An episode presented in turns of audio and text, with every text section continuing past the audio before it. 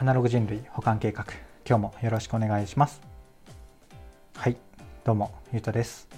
この番組は聞いてるだけでほんのちょっと IT リテラシーがアップしちゃう。そんなお得なお話を日々してるラジオになってます。たまたま聞いちゃったよって方も少しだけでも聞いてくださると嬉しいです。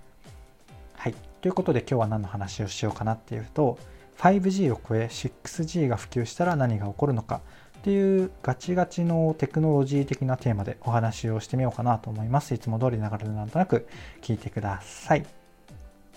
はい。ということで早速本題に入っていくんですが、まあ、いつも通りですね、こうテクノロジーをテーマにはするんですが、その技術背景的な、えー、数式的なところとか、えー、深い技術をね、あのお話をするというよりは、こう 6G が普及したら、まあ、どうなっていくのかなっていう未来がね、こうイメージできるような話をしようかなと思ってますので、あの気負わずいつも通り流れでなんとなくあの聞いていただけると幸いです。はい。ということで改めて本題に入っていくんですが、これ元ネタとなる記事はいつも通り貼っておきますね。ドコモさんの記事で2020年1月の記事なんですね。なので意外と前に出されている記事なんですよね。まあ、ただ見据えている未来が2030年なんですよ、この 6G っていうのは。え、ー、と、まあ、5G がこの2020年から始まって、その10年後をフォーカスして、えっ、と、進めているものでして、まあ、10年後ぐらい、まあ、9年後ぐらいに実現していくような未来ですね。なので、10年後ぐらいこうなっていくのかもしれないなと思いながら、こう、えっ、と、想像していただけるといいかなと思います。はい。で、まあ、どうなっていくかっていうと、まあ、うん、先にイメージというよりは具体的などうなっていくかっていう技術的なところをねバンバンバンバンあの言っていくと超速くなりますとで、まあ、めちゃめちゃ速くなりますと。で地上とかねだけじゃなくて海とか空とか宇宙までも通信エリアになって要は超広い範囲がこう通信エリアとして当たり前に使われるようになっていくとか、えーとまあ、あとは細かい話だと電力があの消費電力が低くなりますよとか、まあ、もっともっとコスト低くこう通信網を広げられるようになるとか、えー、遅延がねもうどんどんどんどんなくなるとか、えー、超信頼性が高くなる。あのめちゃめちゃつながる？途切れたりしない、えーと、安定性が高くなるっていうそんなイメージですかね。まあ、これが 5G でも、うんと、どんぐらい変わったんでしたっけ？4G から100倍とかねなっていっているようなところからまためちゃめちゃ速くなるっていうのが 6G ですと。でどうなるかっていうイメージで言うとこういうふうになっていくとえっ、ー、となんだろうな。AI とかうん VR とか各種ホットなテクノロジーってあるじゃないですか。いろんな分野で。でそれらで、えーと、多分見たことあるような聞いたことあるようなコンセプトムービーとかお話で、えー、語られてるようなこと。っていうのが実は、えーと、6G が基盤っていうんですかね、えーと必要条件というか 6G あってこその技術が語られたりするんですよね。なので僕の言葉で言うとこの 6G っていうのはこういろんな各種ジャンルのテクノロジーであの見えていた夢物語的な技術の基盤っていうのが整う。っていうのがこう 6G の役割っていうそんなイメージで僕は解釈しましたね。どこまで合ってるのかあれですがまあそんな感じのイメージをしていただけるといいかなと思います。で例えばで言うと,、えー、と1個2個3個ぐらい事例出せればなと思うんですが、うんと、1個がまめちゃめちゃ速いっていうのがと、まあ、超低遅延。ちょっとと違いが僕もあの正確に把握できてないんですが、まあ、そういう風な出てくるとイメージで言うとあのオフィスの映像で、えー、と遠隔にいる人もホログラムだとか AR とか VR とか駆使して、えー、一緒にいるんだかいるいないんだか分かんないけど、まあ、同じ空間にいるような感じで会議をしているね。映像があったりとか、まあ、それが同時翻訳されていくとか、えーと、そういう一連のすごい技術の塊を見たことあると思うんですけどそれも、えーと、まさに 6G がないと,、えーと、リアルタイムに動いているところをホログラムで表現することもできないし同時翻訳っていうのも、えーとまあ、本当に喋ってるぐらいに、えーとまあ、音声まあ、文字文字がこう出るだけじゃなくてそれをねまたその人の声で喋らせるとかをあのめちゃめちゃ遅延なく瞬間的にほぼほぼリアルタイムで喋ってるようにやるとかなればねもうこのスピードが必須だと思うんですよね。まそんなイメージをしていただければ結構、うん、近いかなと今の話だと裏に潜,、ま、潜んでいる技術で言うと本当 VR、AR、ホログラム、えっ、とまあ、 text to speech、音声認識と、えっ、ー、と、いろいろとね、あるじゃないですか。まあ、そういうところを組み合わせているのに、あの背景ではこう 6G が潜んでるみたいなそんなイメージですね、うんと、このオフィス的な事例はあんま面白くないですけど、まあ、これを、えーと、応用してというかこれを別ジャンルゲームとかこうエンタメ的なものとかスポーツ観戦とかねそういうところとかいろんな範囲で、えーとまあ、要は VR、AR とかそういうところが、えーと絡んでいるものがよりこうリアルタイムになっていくっていうそんなイメージですかね。で、まあ、これも結局技術的には類似にはなるんですけど例えばロボットでいうと、まあ、ロボットのこう何て言うんですかねうん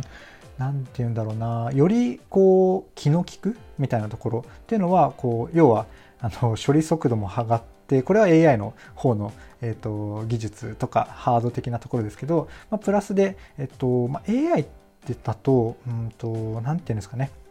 やっぱ分かりやすいというか、えーと、分かりやすい事例で言うと、まあ、いつか話したことがあるんですけど AI って結局いろんなデータを、えーと、吸収してそれで学習して何か判断をするっていうところが得意なのでこうロボットさんが言った時にこのロボット内だけで AI って完結してないことがほとんどなんですよね。で一部なんかこうそっち側ちっちゃいチップに AI 的なものを組み込んでやるっていうのをまた別であったりするんですけど基本的にはこうイメージとしては脳みそが別場所にあるみたいなイメージなのでなんかこう例えば Siri みたいなとこ話しかけた時ってで Siri の頭ってこの iPhone の中に全部あるわけじゃなくてネット通じてこう計算というか、えー、と反応をねこう考えているわけなんですよね。なので、えっと、何が言いたいかっていうとそこに通信が結局絡んでいてそれがまた 6G になっていくと、えっと、よりリアルタイムになっていくわけなんですよね。なので、まあ、さっきに戻るんですがあのよりこう何かに反応した時に気の利く反応とかよりこうあの何、て言うんですかね人間っぽいというか、うん、この例えば接客で言うとなんかこうロボットが今で言うと受付みたいなところの、えっと、役割がロボットに変わっていって結構定型文っぽいところとか割とこうテンプレート化できるようなところを、えっと、担当しているようなものがもう本当に接客みたいなものができるロボットまあ、もちろんね、それが人じゃなくてロボットがやるべきかっていうところはあると思うんですけど、技術的にはそういうところがあのできていくような感じになるのかなと思ったりしました。でそうなっていくとまあ何て言うんだろうなこう情緒的なとか人間性がとかそういうところが必要な接客っていうものは、まあ、引き続き人間になっていって、えーとまあ、より正確なとかスピードがとかそういうものに関しては、えっと、ロボットがやっていくとかね、まあ、ロボットというか別にロボット型じゃなくてもよくって例えばうんこれは別に記事にも何も書いてないんですけど僕のイメージで言うと結構、まあ、ドン・キホーテとか大きなホームセンターとか、えー、コストとかね分かんないですけどそういうところってやっぱどこに何があるかとか分かりにくいじゃないですか。でそんな時に、まあえーと、何メートル大きかごとにねこうスピーカー的なものがあって、えーと、アレクサ的なものがあって、まあ、Google ホーム的なものがあって、まあ、別に見た目は何でもいいんですけどねでそこら辺に話しかけるとあのそのこれはどこにあるとか、えーとまあ、質問で答えてくれるとかねそんなものが、うん、できたら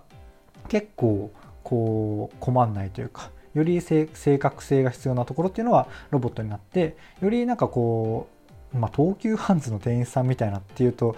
正しいかちょっとあれなんですけどよりこう、まあ、ふわっとした、えーと、コンサルというかすごい相談ベースみたいなものに関しては結構こう何て言うんですかね。まあそれもえっ、とまあ 6G とちょっと話はそれるんですがもしかしたらそういう統合してね総合して、えー、と考えるところも AI ができていくと、まあ、それも人じゃないかもしれないですけど、まあ、要は結構ふわっとした相談から何かをねこういろんな情報をまとめ上げて整整えて提案していくっていうのはまだ人間の方が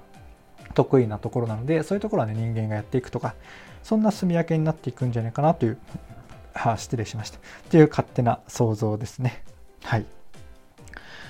で、あと何話そうとしたかな。うん。なんか結構いろいろ記事には書いてあったので、ぜひ、あの、興味ある方は読んでいただきたいんですが、うんと、繰り返しになるんですが、結論というか、僕の 6G のイメージだと、えっと、AI とかね、VR とか、まあ、その他、いろいろなテクノロジーが、夢見てた2030年代に、えこんなことができていくんじゃないかな、みたいなお話は、実は 6G が大体絡んでるというか、結構な確率で絡んでるっていうところがね、あの、今回のお話ということになりますね。なのでなんか具体的に 6G 単独っていうとやっぱ結局あの序盤に申し上げたようなめっちゃ速くてめっちゃつながるエリアが広がってとかねそういう話になっちゃうので単独でのもう糸電話とかするわけじゃない糸 今糸じゃ通信じゃないですけどね、えー、じゃないのでまあでもうんなんだろうなこうまあ、スカイプ的な、まあ、スカイプってちょっと死語なのかな、ズームとかそういう本当につなげて何かっていうものはもう本当に早くなるとか、ね、想像の通り。なので、まあ、それは早くなりつつ、で速くないと成り立たないようなこの絡めた他の技術と組み合わせたもの、うん、なんかちょっと組み合わせと絡めたって同じだな はい。まあ要は他の技術と組み合わせたものとして 6G がねより輝くっていう結構黒子的な感じで、えっと、多分輝いていくんじゃないかなという僕の想像でした。はい。こんな感じで、うんと、今回の話は以上なんですがいかがでしたでしょうか？こんな感じで僕の配信では Web とかアプリとかテクノロジー的なテーマを題材にしつつですね、どちらかというとセットでお伝えする僕の感想とか周辺の話とか、えっ、ー、と、まあ、そこから考えた僕の妄想的なお話、そちらがどちらかというとメインの番組となっております。ちょっとでもね、良かったかなとか、役に立つなと思ってくださった方がいらっしゃいましたら、いいねとかフォローとかコメントやレターをいただけると嬉しいです。ふうということで、今回の話は以上とさせていただきます。最後までお聴きいただきありがとうございました。ではまた。